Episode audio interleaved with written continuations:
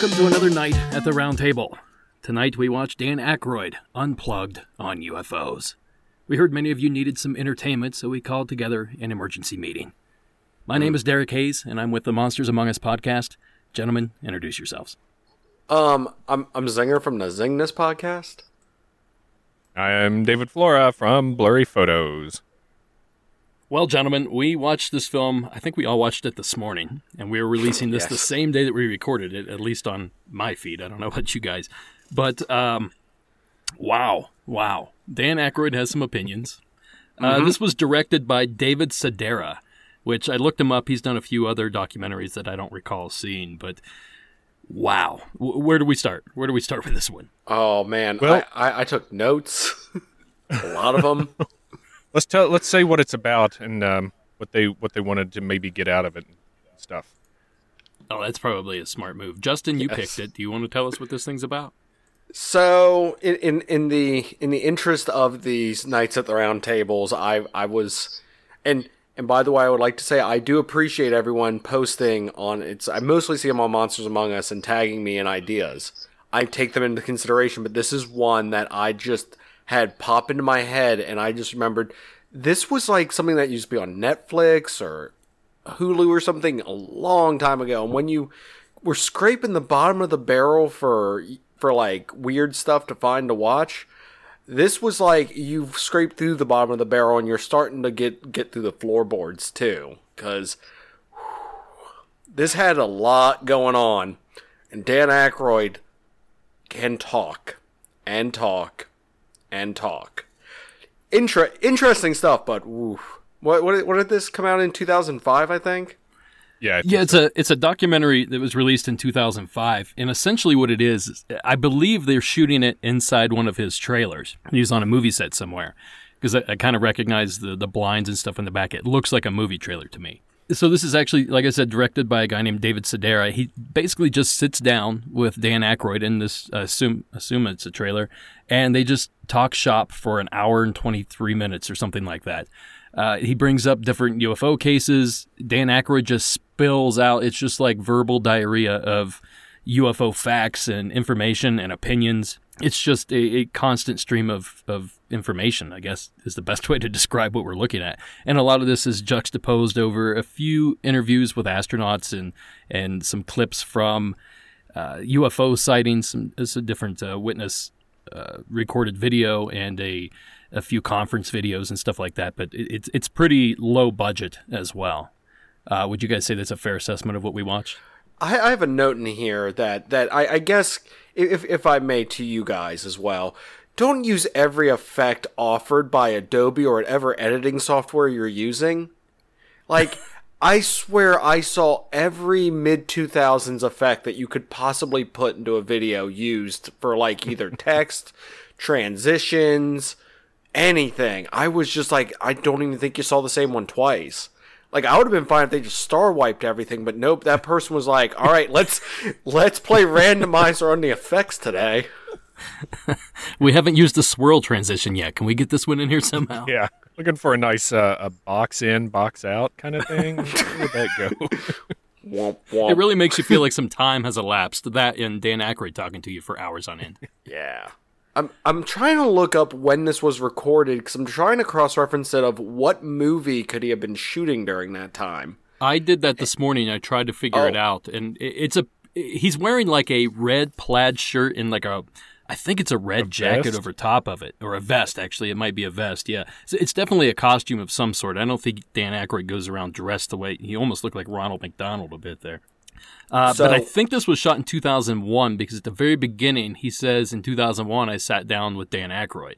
I don't know if he's referring to this interview or some other time that he met Dan Aykroyd. He was pretty vague about a lot of things. So uh, his voiceover uh, narration work led a lot to be uh, desired. And, yeah, and you're you're talking by it. about David.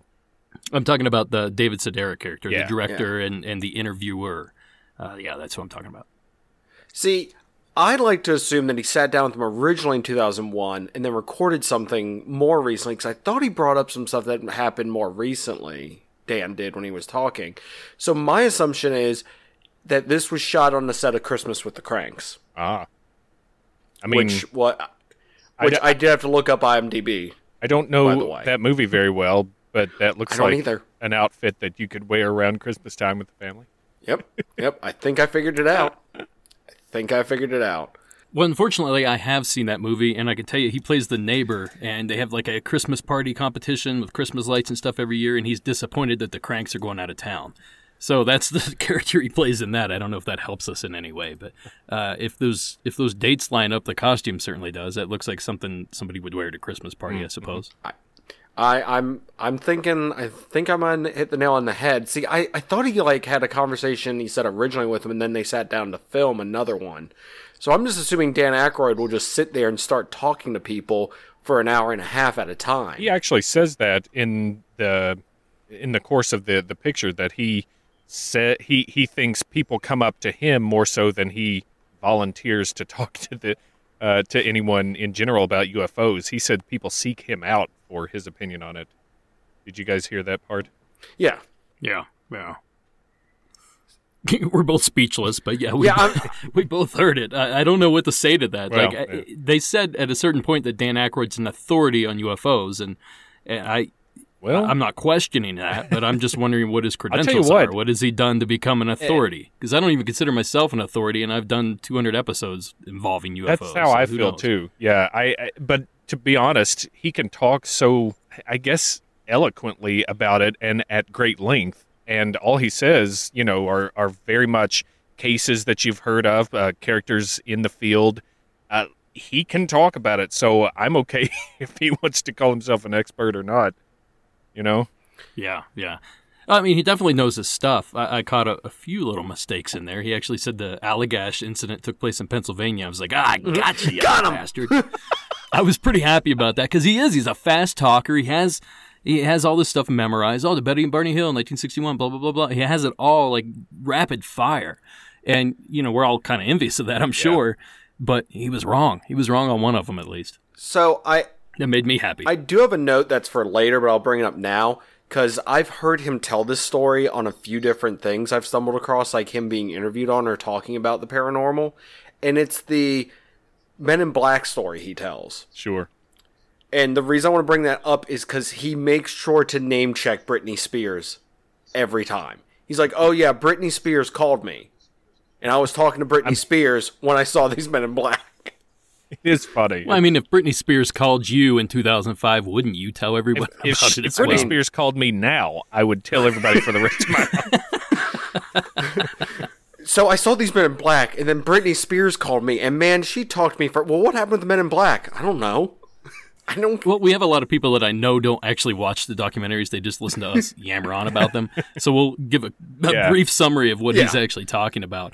Uh, so he's telling a story about he was doing. Actually, this is important that we bring this up. At some point, I think he said it was Fox. I didn't write that part down, but he had a, a TV show where he interviewed a bunch of UFO experts.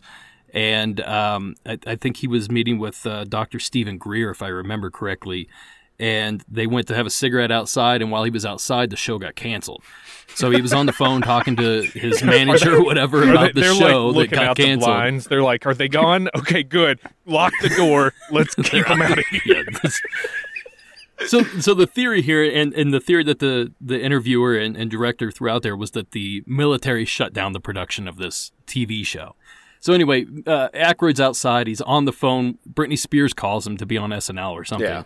And as he's talking to Britney Spears, he looks across the street and he sees sees a uh, a Ford um, Crown Vic, I guess it probably is. He said it was like a police vehicle Like a sedan, yeah. and uh, yeah, like some sort of sedan. And he said there was two characters that he thought were men in black that were kind of staring bullets back into him. So that's pretty much the entire story that he told. Yeah, he But, glances. uh, he go ahead. glances up, sees like this very tall man in black get out and just stare at him, and then he glances away and glances back, and the man and the car are both gone on 42nd Street. I and, forgot about and he that was part. like, "There's no way they could have gotten away without you know either driving past me or me seeing you know, where they went."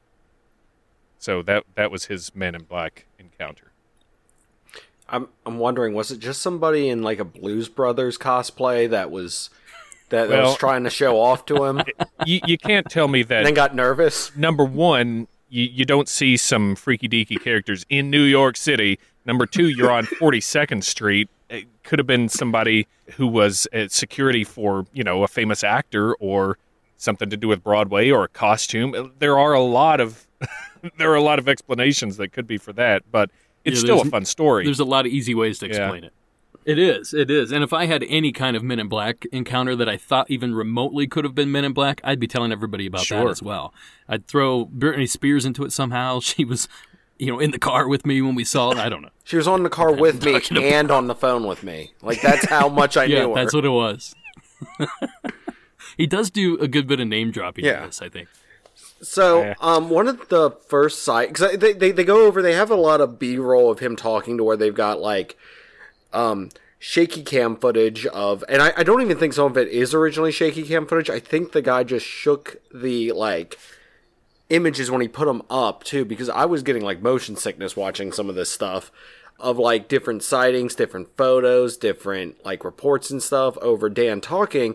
And one of them is the one that they, it was like the Mexican, um, Gulf one where they were like in the Gulf of Mexico and they saw lights that were following them that I know was big like in the early 2000s. And I think, if I remember correctly, they don't talk about it there, but I think some other place did like a breakdown. They said it was like oil rigs in the distance or something. I'd actually heard the exact same thing, and and it, what it is is you're looking at uh, oil rigs that are all lit up, and they're 60 miles away or something. But since you're at altitude, you can't really determine where the horizon Yeah. is because it's dark outside. So it looks like these are actually flying when in reality they're on the ground. And I think that's what somebody pointed out. uh, You might be referencing Yeah. to uh, Zinger. Does that sound Yeah, correct? it, it does. It's just that that one stood out because, but the thing is, most of the stuff they were showing, he wasn't talking about, and then other stuff they would. So it was just random images and stuff of different UFOs. And I will say this: there is way too many Billy Meier photos. yeah. Well, he kept showing the same one over and over too. Yeah, it was the same like five pic or five videos that they just kept showing on a loop, basically. Yeah, and and for those of you who don't know who Billy Meier is, I'm I'm not going to dive into that just wormhole of crazy, but th- if you imagine the most cliche looking faked photo of a UFO, that Yeah. it was it, it was probably taken by Billy Meier. I'm just throwing it out there. Like it's one of those things where he pops up in like so many weird UFO things, and I'm like, this kind of takes credibility away from everything they're doing to be using his photos, in my opinion. Personally, I don't know about anyone else. Well, Well, I don't know if it was widely known that Billy Meier was faking photographs in 2005. I'm, David, do you happen to know I if that's? I that's I the don't case? uh, I don't off the top of my head. Um, I was going to say that this Why not? I, Aren't I'm you an not expert Dan in this field? Aykroyd. That's why I defer to him as the expert. I know that uh, this this documentary had uh, quite a few names you might recognize. You mentioned Steven Greer; he's he's big in the field, and then there's uh, Bassett. Is it Stephen Bassett too? I'm getting my, I'm getting Stevens mixed up. I think it is. I'm not as Well, familiar with yeah. him. Here, Uh, here. I, this is a great way to prove my point. You know, everybody knows these names. And then there's Richard Dolan. He he pops up in there. Uh, you mentioned uh, Billy Meier with the photographs, and then you've got uh, John Hutchison, which is Yes. a very interesting Yeah. part that they showed in there. And that's when I was kind of like, oh, okay. So this is sort of a catch-all documentary. I hope you don't believe all of this stuff because that guy has been debunked into the ground. He was on a lot of like this time frame stuff for like history and um Discovery Channel for any time they, they did a documentary on like the Bermuda Triangle, they would get him in there instantly. Yeah, he was on speed like yeah, and, and have him talking. And it's funny because I like heard the name and I'm like, why does that ring a bell? And I saw the experiment, I'm like, oh, him. And then I did manage to notice this too. Did you notice it said Canadian scientist? Is there a difference between Canadian and like any other scientist? They're more polite. I, I just noticed like like with, with the letters flying and I'm like, oh, he's a Canadian scientist. Why does that make a difference? Well, they put scientist in asterisks Yeah. too, so I don't know what that means. so if, if Canadian and double asterisks. you guys uh, listening don't, if that doesn't seem familiar or doesn't ring a bell, John Hutchison is uh, a quote unquote Canadian scientist that is said to have discovered a way to levitate objects through uh, Tesla coils and zero point energy and all kinds of other uh, pseudo babble um, and techno speak. And it was basically debunked because he had turned his camera upside down and gravity was actually doing the the heavy lifting for him. So it looked like things were um, floating off the table or falling off the i mean falling up because he he turned the um, the actual video of it back right side up. So it looked like things were floating up off the table or falling up off the table. Uh, he also had a string holding something up at one point. You could see the string. He claimed it was supplying energy or, or electricity to whatever was levitating. It was pretty amazing the lengths he went to to try and hoax this, but people called him out. He he admitted to some of it. He he kind of just got slammed out of existence. for the most part. Well, what's crazy about that is is he took meetings with a lot of uh, military personnel that were really interested in what his claims were. Couldn't So I wonder it. how you know, yeah, how how how did that meeting Yeah, go? I mean, it- all right, lift this cannonball, and, And he- and he he's like, "Oh, hold on, let me flip everything upside he down. couldn't do it. If I If. I remember correctly from one of the, I, I know it had to have been a Bermuda Triangle doc. Um, they show like his apartment. His apartment's basically filled with like a ton of different, like basically imagine what the inside of a number Dead station. bodies. yes, but but besides that, in the other room, uh, just imagine what a number station would look like, like full of a ton of different knobs, dials, ton of different stuff. He said he does not take notes, and that's why it's hard for him to replicate stuff because he just always just tests. And I'm like, scientific theory out the window. This guy's got it, and by that I mean no. Is that how all Canadian scientists do Yeah. it? kind of degrees are they giving away in Canada? if if it doesn't work at first, put maple syrup on it. Here's your poutine, and here's your degree. I'm, I'm I'm glad you brought that up because I did have him noted because I forgot he existed, and this documentary was like, oh yeah, and now I remember. I kind of did too. No, I didn't mean to interrupt you. I, I kind of did too, uh, and I didn't know a lot about the the hoaxing stuff. I knew he was a proven hoax or a proven hoaxer, but I didn't know the details of it, and I guess I forgot about him and never Yeah, it's checked. So- pretty pretty amazing. Did anyone else catch the thing where Dan, I, Dan Aykroyd talks about a lot of stuff throughout this entire thing, and and like like we said, he speedballs through some of this stuff. But there was one time where he was talking about like, oh, there's 21 different dimensions. Yeah, he said eleven or twenty-one. I think he was referencing string theory Yeah, at the time. And then there's another time where he's talking like, oh, well, there's a like dimension like could be like a millimeter big right beside my ear, and I'm like, who's your source on this? It just sounds like you're just saying stuff at this point. So I, I didn't know that just just the 21 different dimensions. It was such a random number to come up with. that I think pretty specifically comes from string theory and that was pretty hot at the time 2000 2005 that was that was the new hotness in physics and theoretical physics. So i'm sure because and, and he makes a point to say something like we used to think you know there are three or four dimensions and now people are starting to think there might be 11 or 21 he, he puts it some way like that to reference that this is still kind of theoretical but if it is it could explain some of the stuff that's going on The the thing I noticed about it as an overall the documentary, the first half of it or the first third of it at least was somewhat factual, I guess you could say. Like they were talking it wasn't so much opinions and, and off the wall uh, physics theories and stuff like that. It was like, oh well, you know, bringing it up again, Barney and uh, Betty Hill, and, and they're bringing up different examples and stuff like that. At a certain point, it just kind of all devolves into. At a certain point, this director, and I hate to keep bringing him up, but he he wants to know who Dan Aykroyd would visit if he can go back in Oh time. yeah, Like, that part. What kind of sentence? What kind of question? Do, you have Dan Aykroyd, and you're going to ask him something like that? Like that's. I remember my first interview. That's all I can say. I that and, and it was all like, wasn't it theoretical physicists or something? yeah, that's who he wanted to visit. Yeah, visit. it was. Einstein, and Um, I can't even remember half of them. That's definitely not my field right there. Uh, Mine Richard neither. Feynman, I think, is one of them. That sounds Which, uh, familiar. yeah, yeah. he's he's a pretty cool guy. the the questions he asked them are very random and weird. And also, I want to know what their cigarette budget was. for this. I mean, I know Dan Aykroyd's someone who smokes or did, but man, I I swear I just saw him constantly like lighting cigarettes and stuff like every time they went to like what one question per cigarette. It's it's true. It's true. It's hard to know how long they talked and how many they went through, but um, yeah, he was he was ripping on those cigs.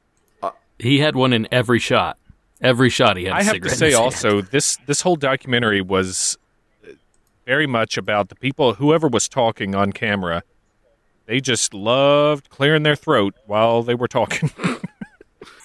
it was like they were talking like this, and then they just keep going, and uh, sometimes they just straight up cough, and then they keep going, and it was like I don't want to hear that. Well, in all fairness, Dan Aykroyd had three packs of cigarettes in that three hours, and and because of the secondhand smoke, the poor director also had a pack. So they're all going to be coughing. Speaking of the director, I just happened to check him out. He has been on Mystery Hunters as himself for the NASA UFO and Montreal UFO, and he's also been on. You ready for this? You ready? No. Ancient Aliens as hmm. himself for the episode was Mysterious Places and Alien Devastation. And it says uh, he was an expert from Lightstream Technologies for that one. Whoa. That sounds nefarious, doesn't it? It- it- not at all. It's it's it's. So I'll I'll say this about him. I wish I had his hairline, and also he reminded me of like Jersey Shore Rob Lowe. Yeah, I could see that completely. he he almost looked a little bit like one of the the Lowe brothers, and then he he had that like Jersey Shore kind of attitude about him a little bit. I think he's Canadian though, believe it or not. Um, you are, I believe, correct. Yeah, because Oh. because they mention they they Always. talk about being Canadian at one point, or they say something about being Canadian. Like, because Dan Aykroyd's Canadian, and he says something to him about, oh, you know, us being Canadians or something. Like he references it somewhere. I feel. Yeah. I'm trying to see if I can find any informa- more information on this guy. I don't know how much more I want to look up though, because ugh. Well, while you're looking, I, I got to bring this up. They show Gordon Cooper, who, if you don't know, is a, a very old astronaut. I think he passed away several years ago, but uh, he was from the original, I want to say, Mercury program. Anyway, they have him as an old man. He's probably in his 80s, and obviously he's a slow talker and stuff. But if you watch him, the man does not Yeah. blink. I watched a couple clips. He does not blink. Like I don't think that even showed him blink once. I don't. He might be an alien. Is that a possibility? Like, I don't. He's been to space. Did they switch him out? What was that movie? Uh, Johnny Depp, Charlize Theron, uh, astronaut's wife. Where he goes to space Yeah. and is. I don't know if he's abducted. I I haven't seen this thing. They 20 just years, switch but- out the husks. They- Oh, is that what it is? He's just A Johnny Depp suit. yeah. yeah. They're just like ah, this will this will do for now. I'll get in this body, and I don't I don't He lands. He's like sugar Yeah. water. sugar water. Okay, I I did find out. I think this is the same one. He is a Canadian musician, singer, actor, playwright, pianist, and composer. This is a family show. I, I pronounce it the way I feel like it. Um, maybe this isn't him. nobody pronounces it the way nobody feels like pronouncing it. Penis. I pronounce it the way I feel like. Shut up, penis. You know what? Oh man, I don't like how people pronounce the word pianist. Here's how I feel like. and what would you call a, uh, someone that handles a lot of penises? A virtuoso. yes, exactly. yes. Oh, Oh man. Oh. So, um, I have a note here that they talk about the black triangles and black rectangles that are often seen, or that's something more commonly seen. They keep showing images of the stealth bomber and everything, but they're like, it's not those. But we're gonna show images of those. Um, It's they did put that disclaimer up. there. perfectly Um, illustrating what the black triangle looks like, and it looks like a stealth bomber. And they're like, but don't think it's a stealth bomber. but uh, No, no, no. Stealth bombers make noise and UFOs are quiet. That, these are different things. so, have you ever gotten any reports um on Monsters Among Us of like large black triangles or rectangles just floating through the sky? Oh yeah, yeah. I've man, probably five or six of them now that I've played, and there's probably a few other in the bank somewhere. And and they're definitely not stealth bombers though. Uh, the descriptions that I heard, they were more like the the description of the floating, hovering, like the dirigible kind of wedges, rather than like the stealth style. If that makes any sense. Like a big Was- cheese wedge. Well, people are talking about how they may be inflated. It's actually a blimp and not, you know, a rigid vehicle.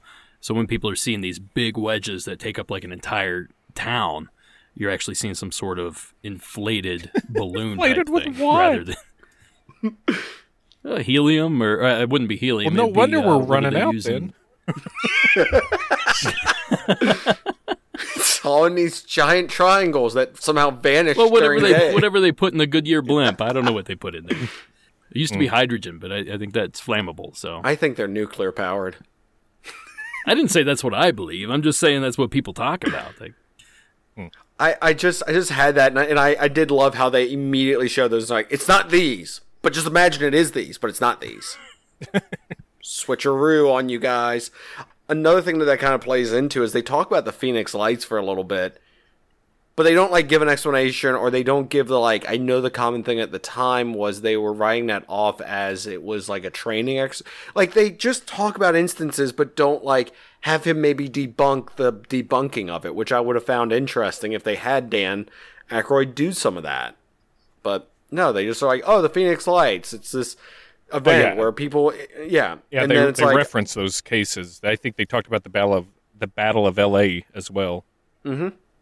Yeah. Yeah, I would have loved to have heard him like discuss or like give some some pushback as somebody who's into this stuff on like here's what I think it is pushing back against like the oh well it was you know a training exercise or it was a weather balloon or something like mm. like pushing back saying oh well this is the instead of just I'm gonna make a statement and then move on from it not really referencing Well, it. they really don't go into much detail at all when they bring these uh, these little encounters up. It's just like, oh, the Phoenix Lights are a thing that happened, and then we move on to something else. They don't really give much detail. They, I guess there's a few interviews they do. They they interview. Um, oh, I can't think of her name, but the the blonde lady that they interview for the Phoenix Lights. Yeah, yeah. So she does give a little bit of information, but they really gloss over it for the most part. For a two hour documentary, Yeah. you'd think there'd Yeah. be more substance It was to it. it was pretty sporadic. I, I, I felt like this is one of my main takeaways from it too. I felt like there wasn't a very uh, clear plan, a very clear format that they were going like this section goes into this section. You know, we're going to talk about this, this, and this. It, it just sort of seemed stream of consciousness where they would talk about something and then that that would lead somehow to Billy Meier's photos, which would lead to the um, Phoenix Lights, which would go into Betty and Barney Hill, and it, it it really was disjointed to me. And maybe if I watched it again, I'm not going to watch it again. It might uh, be clearer that they actually had a plan, you know, for in, in different sections. But on this watch, I I just felt like we were jumping from thing to thing, and there was no real format. What did you guys think? I watched it twice, and you're 100% right. They had no plan whatsoever. they literally sat. They, they, they got Dan Aykroyd somehow, and they sat down with him for probably three hours, cut a little bit of it out, I hope. And uh, I'd like to think that's it was it. more Then they're like, oh, well, we'll edit this in. We'll splice in some footage that we probably stole. And th- that's the show. And that's pretty much all they did. They put some cheesy music behind it. The and some really music. I the music Ugh. really kind of distracted uh, in in a bunch of parts in this in this one for me. It was distracting. What did did you guys did it bother you as well? I wouldn't say it bothered me, but I didn't think it was great. Um, uh, nothing about this was great, other than Dan Aykroyd just being entertaining. I think that was the best part and the only redeeming value of this documentary, if I'm honest, is him talking and just. Uh, just seeing the, the knowledge that's in his head uh, that he can just regurgitate and, and do it so well. Uh, that that to me blew me away. The rest of it was just kind of like a jumbled mess of YouTube clips. Really, That's a good way to put it. So, so are you supposed to when you're shooting a headshot for like these documentaries and stuff? I mean, I I obviously know the answer. I'm just asking for the for the listener out there. Are you supposed to cut off like either half the top of their head or half of their chin and just have it at a weird angle where it's way too close? Well, with those shots, yeah, I, that was dumb.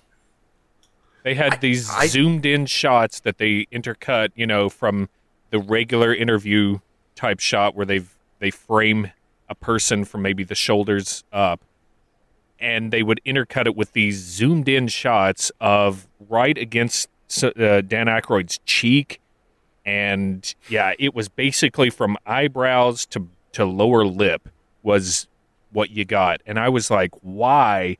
Did you think that was a good decision? That makes that that makes him look awful and makes the quality of the picture go down. There was another camera operator that had like a, I guess it was a video camera. He was, seemed to be laying on the ground underneath uh, Dan Aykroyd, and he would shoot up at him like and move the camera like drastically, like oh, there's a creature down here. I don't know what he was trying to convey, but that, there was that shot as well that was equally as terrible. Sorry, I'm, I'm I'm like scrolling through, and I just actually scrolled by one of those things, and they do use the um the Billy Meier photos a lot. like I'm just randomly clicking on different parts, and it's like Billy Meier photo, Billy Meier photo, and it's like they're the most blatantly obvious fake looking one things I've ever seen. Sorry, I've, I've just got another angle. I just noticed you.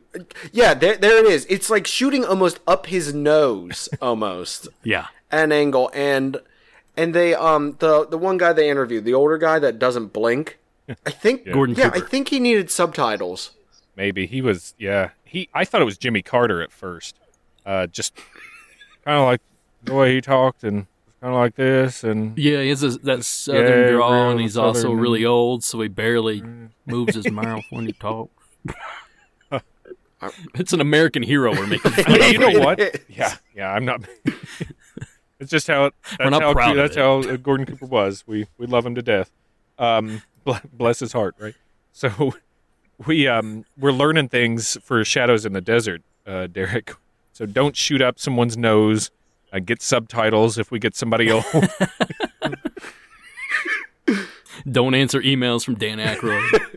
I gotta say, I, I really like Dan Aykroyd, and I actually I thought do he too. was he was good in this. I respect his opinions and uh, his point of view, and I thought that, uh, like you said, Derek, he was probably the highlight of this, and it was it was great to listen to him opine on all this stuff.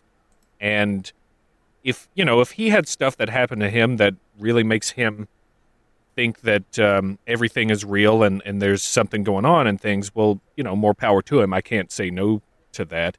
But uh, I, I do still like Dan Aykroyd. I don't think I don't fault him or want to make fun of him in this uh, in any way because he he said some really interesting stuff, and I think none of it is so cuckoo that I would say, okay, Dan Aykroyd has lost all my respect, and and I never want anything to do with him. Uh, I think he, yeah, Yeah. he'd be fascinating to talk to, and I, I, I did think uh, it, it was a, a treat to just hear him talk about so much stuff so um, eloquently.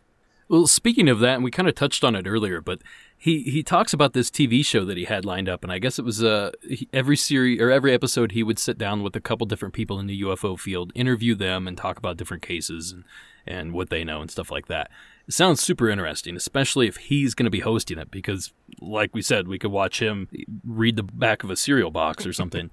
So, eh, what do you guys think of that show concept? Do you think it would have been fun to see? Did you actually see it? Did it come out somewhere and I missed it? Or uh, let, us talk about his his TV show that failed. I actually just clicked on and found something on this. I think this is it, and it says in 2002, Sci-Fi Channel, later renamed Syfy, uh, greenlit the Sci-Fi um Hollywood actor and UFO enthusiast Dan Aykroyd's talk show about the paranormal. Dozens of episodes were filmed. The show was canceled and never aired. It was, and the name they got here is Dan's Out There. I mean, da- so I wonder why it got canceled. so, I mean, I, they they don't have much information on it, and he said they had a ton of stuff shot for it. So I'm just wondering, like, where is that? Because he was talking back in 2005 about putting it out and everything. Um. Oh, here, actually, there they they've got according to Aykroyd, 26 episodes were filmed overall in 2002. None of them have aired, and they have been in studio vaults ever since. Oh, wow. Probably because of the government. well, I mean, that's the claim he made, isn't it? Or that's at least what he alluded to was that he thought the government shut him down. I just find it hard to believe that unless there's some ND. I mean, Derek, Derek, you might know more about this part of it, but unless there's something like that was signed or something to where like you can't release these, period, or the rights are in some weird thing. Like, how have we not seen these in what almost twenty years? Well, the way it usually works is if you're sitting on some sort of property like that, you're going to try to get it out there and recoup some of your funds, unless it was some, they did some sort of insurance claim on the production, which it doesn't sound like that's what it was. But there's sometimes where you know, let's say your lead dies or something in the middle of production, every production's insured. So you can file a claim on that, and sometimes that will wipe out the entire production. So all that footage is just you can't use it because it's obviously tied up. I don't know the the full details on that because we've never had to make a claim in the all the years that I worked in all this stuff. But uh, what was your other question, Justin? No, I, I no, that, that's perfectly fine. It was, I mean, what you're talking about is interesting, something I want to know about. So, no, it was, um, it was just, I was just wondering, like, why haven't they released it yet? Then, like, like anything's oh, yeah, been yeah. released. Well, the fact that they haven't, maybe that tells us something. Maybe he did get too close to something, and and the government didn't want people to, to know this. But it's been 20 years, almost 15 years at least. You'd think at a certain point that this stuff would just be free to release, but uh, who knows? Who knows? Now, eh, if, if I may be so bold as to, to put out a paranoid schizophrenic theory on what might have happened is maybe the insurance claim laid the groundwork for his crystal head vodka. Maybe he never meant it to go to air at all. He's like, I got an idea for some vodka, but I need something to trash for, that that can just be canned first. Have you guys ever had that vodka? I have not. I have it. I Is have it, it right now. I haven't either. yeah. Oh, do you? Is it any it good? Tastes like vodka. I, I'm not a fan of vodka, so it may maybe it's better than others. So like potatoes know. and bad choices. potatoes and bad choices. potatoes and sadness. Why it mixes so well with well, anything. Hey, the bottle's cool. I'll give them that. yeah. I mean, it's a, it's a it's a really cool idea. Yeah. To, you know, to bottle a liquor in into Crystal Skull, like you, you, you know, you're speaking to a a group of, of people that are interested in that kind of thing. Mm-hmm. So it's a, it's a smart move, but and it's won a ton of awards. Mostly the San Francisco World Spirit Award, uh, silver medal, double gold medal, mm. triple gold. Now I'm, I'm joking on the last one, but yeah, a lot of gold medals and stuff. Mm. Apparently, um, no, and and it's funny because like the new, like you can tell like when he was interviewed, Dan was if you like listen to newer stuff because he will like pitch um, the vodka like left and right out of nowhere. Just like I mean, I, th- I think instead of smoking cigarettes now, he just fills that time with. By the way, I'm having a nice cool glass of Crystal Head vodka available at your local um, stores. And, and that's the thing. If this thing was shot now, I guarantee you they would not have had those zoomed in shots. They would all have been zoomed out, and you would have seen the Crystal Skull uh, bottle right there constantly. Or yeah. he would have slowly held it up by his head every time there was a close up. It's just a, a backlit wall full of shelves of those heads. um, it was like it's like the governor in that season of The Walking Dead. You remember that? Oh yeah. so uh, there there are two things uh, I want to not forget to talk about with you guys. One of them, they talked about those um, the the tether from the space station, I think it was, yeah. that broke free, and it was they said it was a 12 mile tether. Did you? Yes. Did you hear that too? I was thinking of that. I did, and and I was trying to picture how they got that into space. 12 miles of anything. 12 miles of fishing string is heavy too.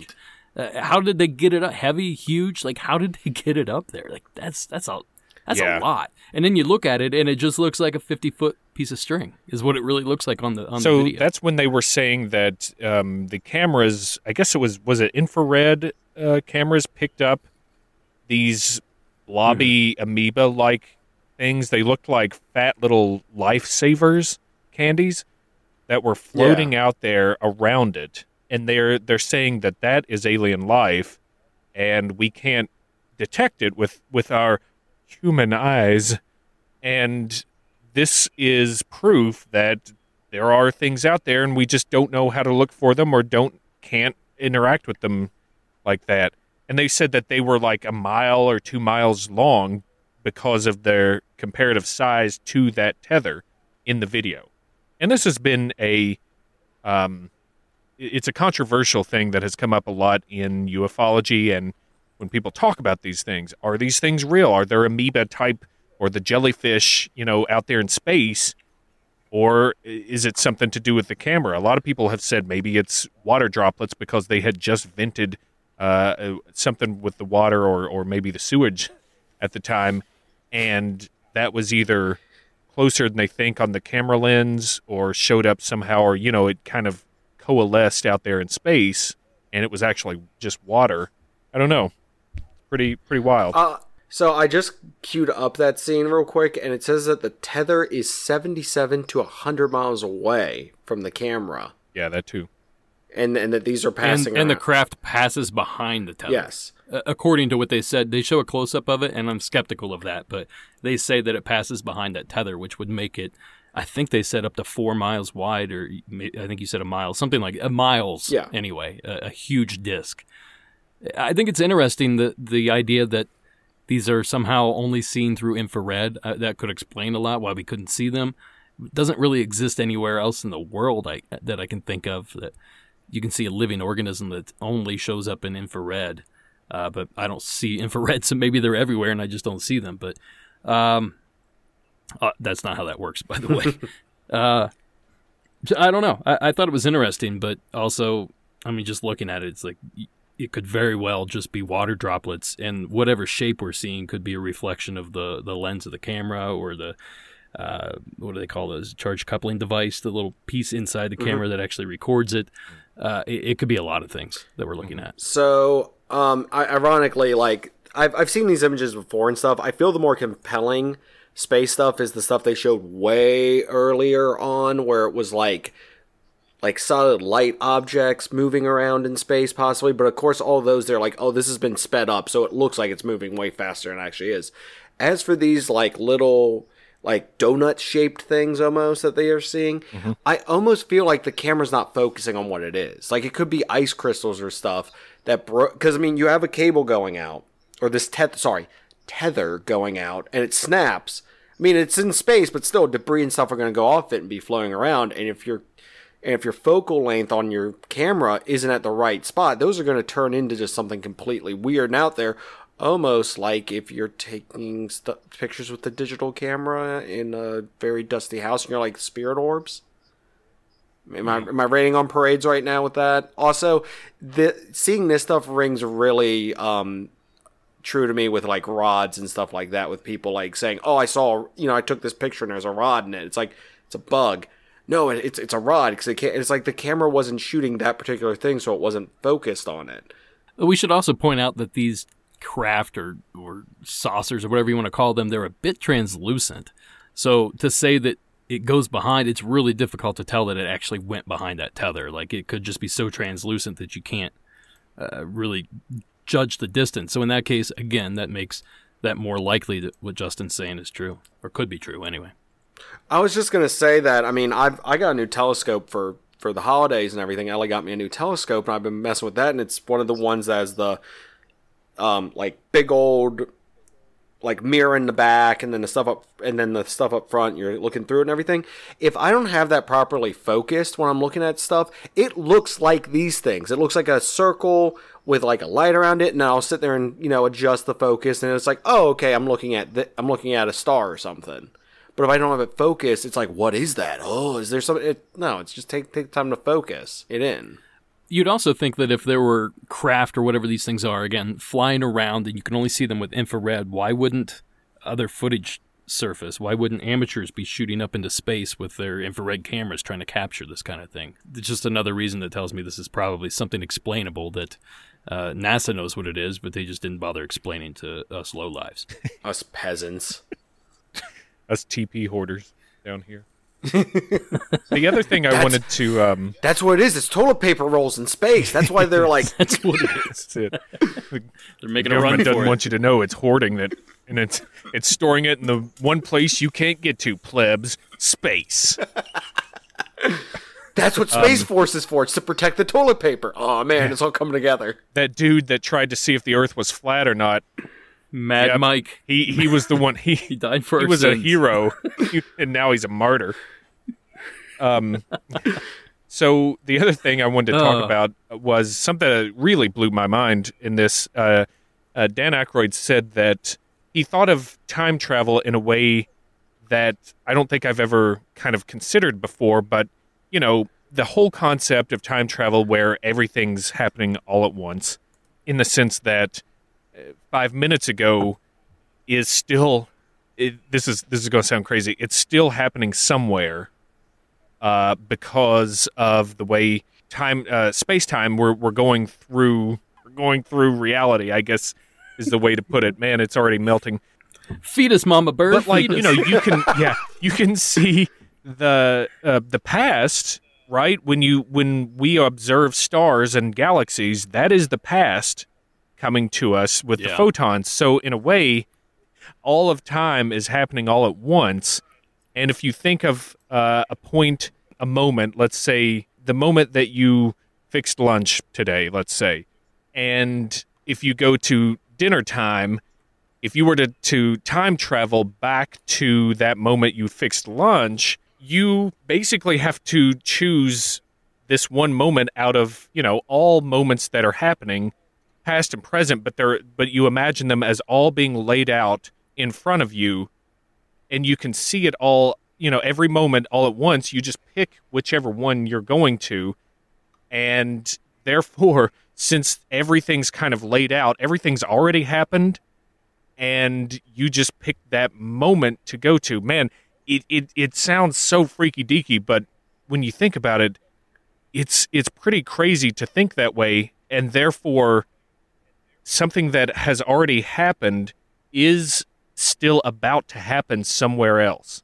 It, and and you think that way it's a it's probably better to imagine it as coming from another galaxy when we look out and see that uh, the the light is coming to the Hubble telescope, and then we process that and, and see that image. That has already happened, but there's still light that's coming that is going to happen that has already happened. Does that make sense? I have never, ever heard someone explain the way Dr. Manhattan from The Watchmen sees time better than you have just done. Thank you, sir. It's wild. and I have no idea what he just said. yeah, maybe I shouldn't have ended with "Did that make sense?" I. No, I, I, I follow it. I, I mean, I understand the logic of you know what we see in space is is stuff that's that's happened already. But that's about as So far yeah, my, you just you just take that and and put it in a more mundane setting. You know, you just you went to the bathroom this morning. It still happened. It's happening. It will happen sometime again somewhere for someone or something or won't. But those the photons, everything that has you know been ripping through space, uh, happening right here in this moment in this space. It's it's kind of not fixed in time in that sense, and it yeah it really so, melts. So are you saying if I go far enough, if I go far enough away, I can see the past? Yes. Is that yeah. Well, kinda what you're absolutely that. Yeah, for sure. Okay, but can we can't go to the past? We can only Well, see the past, right? Because if we try to go to it, then we I will never up. say no to that because I don't know. there may be. Well, I, I don't know. I was asking more than telling. Well, think about no it. Idea. If you're looking at uh, the galaxy, the next galaxy over, and you see there's you know millions of years in the past, is there a way?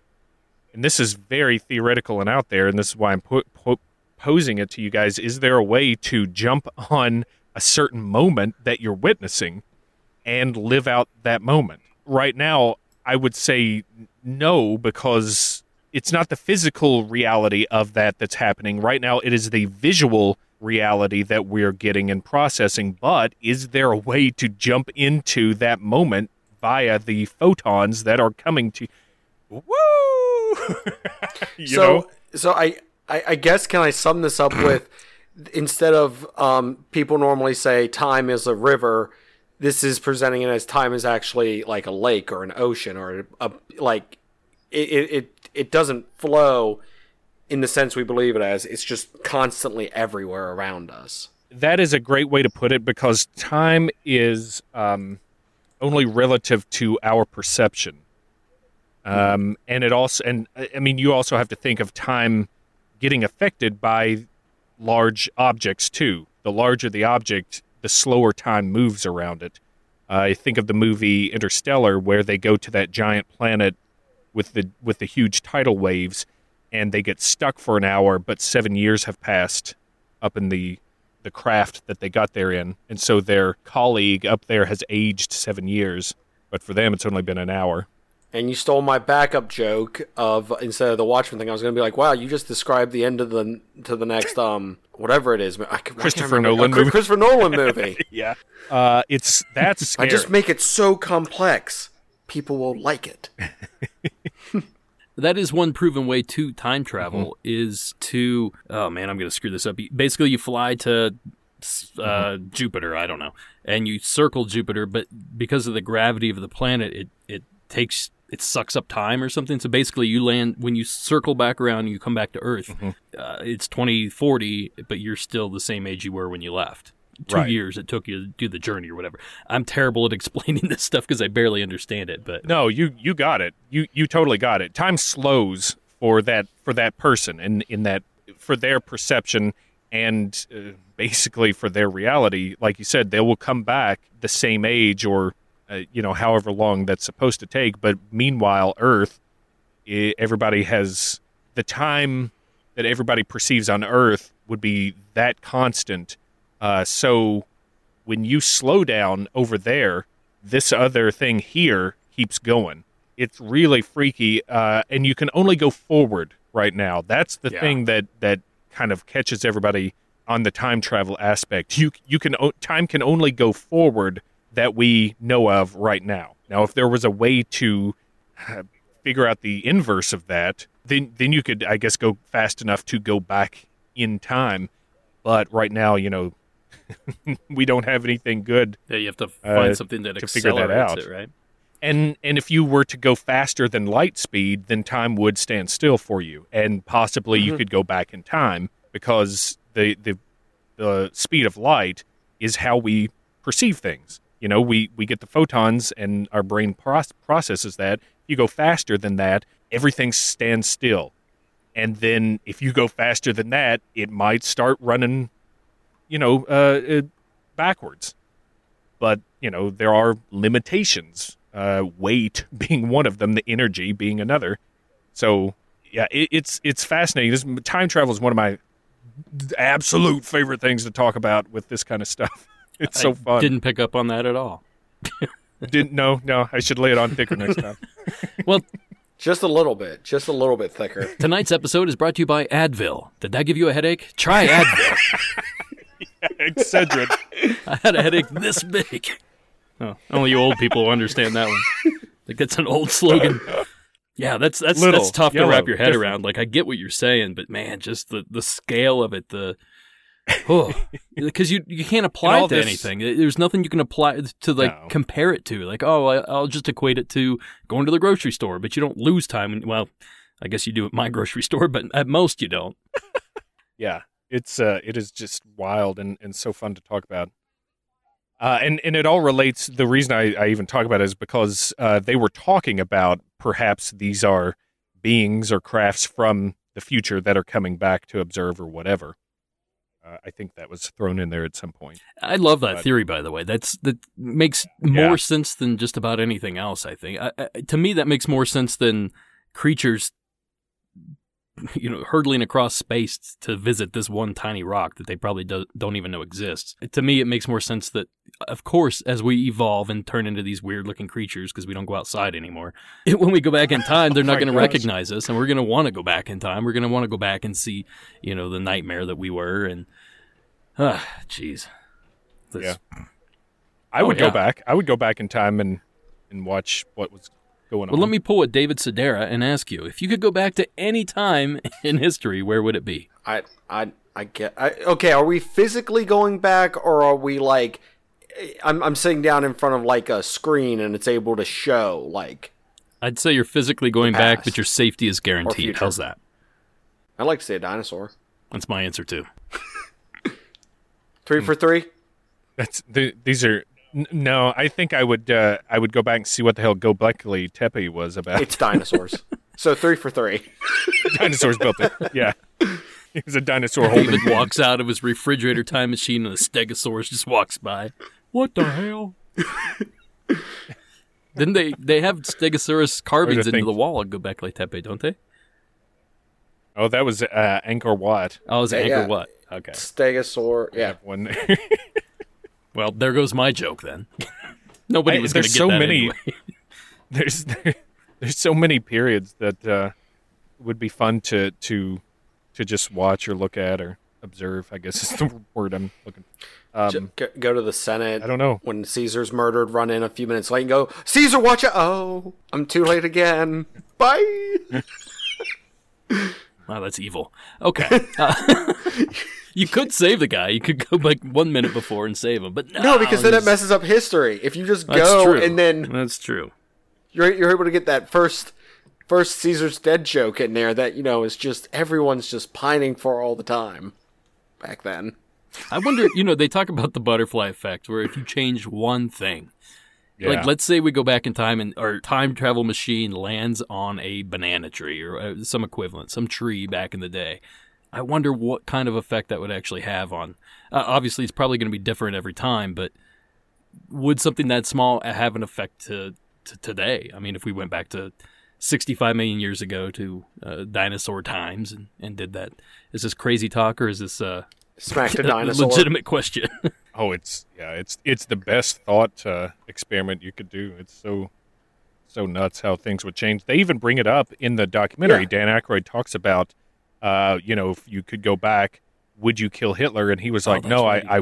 I wouldn't change past uh, because there's so much, you know, you don't know what what it would change. He and then he goes on to say, well, look, if you killed Hitler, the Germans just had uh, Dinkler waiting in the wings, who was also a very good orator and was waiting to like stir up the fervor. So he was, according to him, killing Hitler wouldn't have done shit. Well, it might be right. guy. You know, the other guy might have been like a military genius or something. Like, uh, I think we all know true. that Hitler wasn't. So, uh, yeah, he he's dead on. I mean, that could have drastic uh, repercussions. What's I mean, this- obviously, it makes sense. Like, oh yeah, you do want to kill the the man that I, I think the number is nine million that killed nine million people, but it could get a lot worse. You know, if what's that uh, Amazon Prime show, Man in a High Tower? yeah, The and High book, Castle, yeah. High and Castle book too. I haven't seen it or read it, but I watched trailers.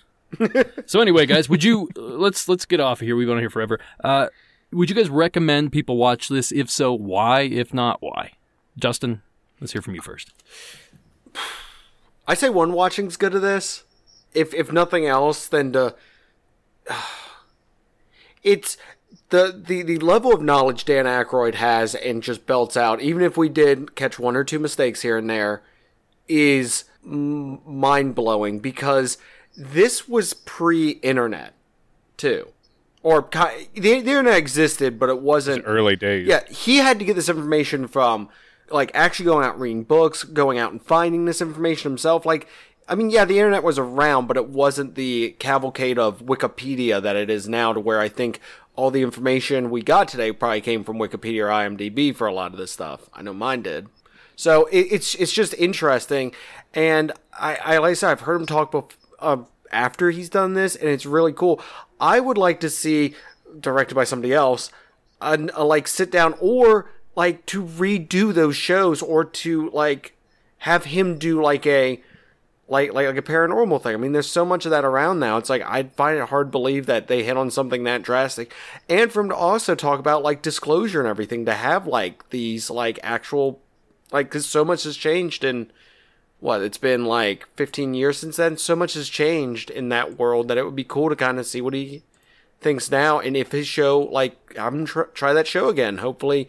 Britney Spears doesn't call him again to be on SNL because maybe that was actually what the curse was. It was if Britney Spears never called him, those men in black would have never stopped him. And then she shaved her head the next day, so I don't know what that was all about. He, yeah, exactly. He wasn't paying attention when he was talking to her, and he's like, "Yeah, yeah, yeah, just shave it all off." I don't know what the hell she's talking about.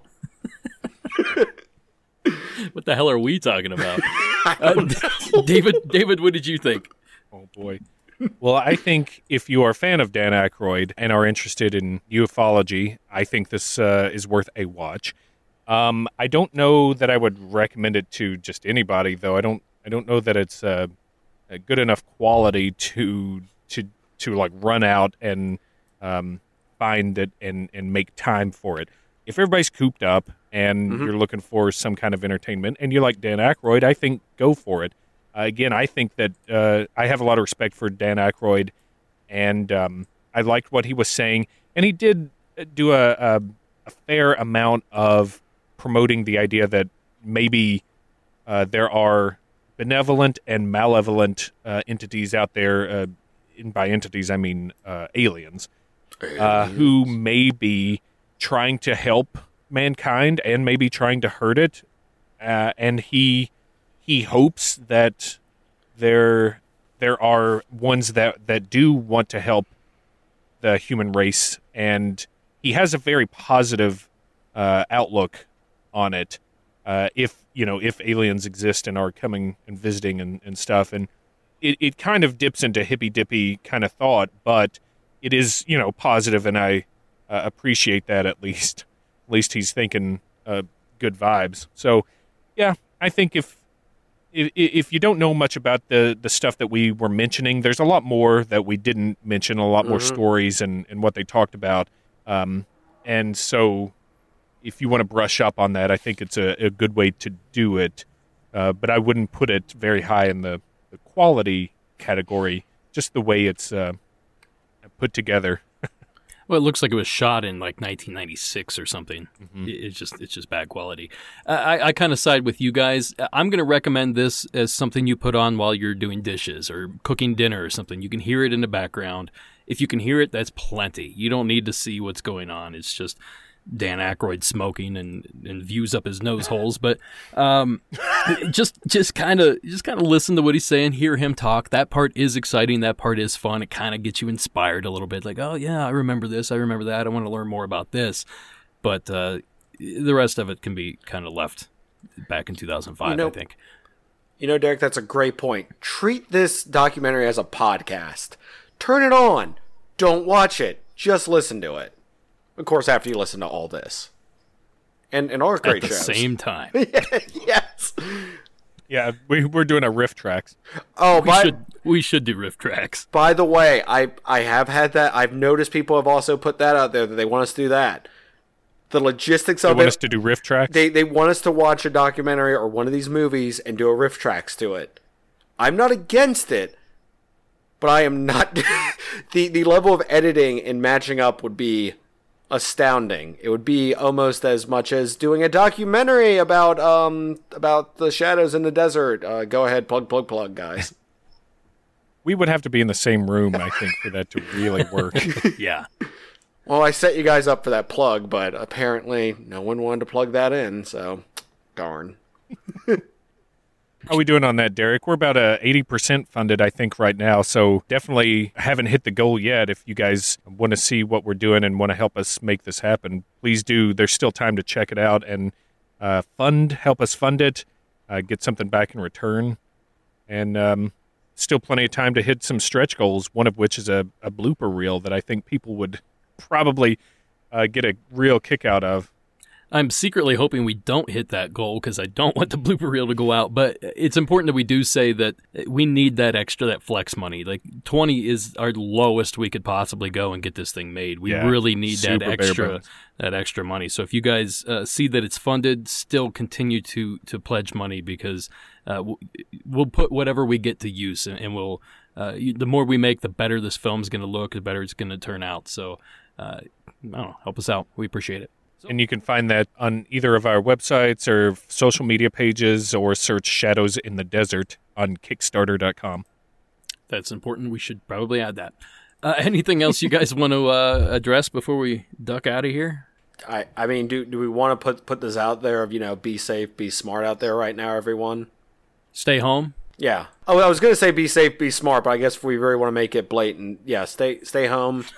um, Subscribe to your favorite podcast, Yes. these these ones. I, Give I money feel- to their Patreon. yes, and to their and to their Kickstarters, Send us um, some Pringles, whatever. Pringles. I'll take it. Pringles, beef jerky, you know, whatever. Okay, Prang, Prangles. Prangles. As long as it's sealed, I'll eat it. Can't be too careful anymore. Find the worst flavor out, out there, people. Find the worst flavor possible and send it in. Anchovy jerky, is that a thing? Mm-mm. All right, guys. Well, for the Knights of the Round Table, I have been Derek Hayes. I've been David Flora. And I'm always Justin Zinger. Bye.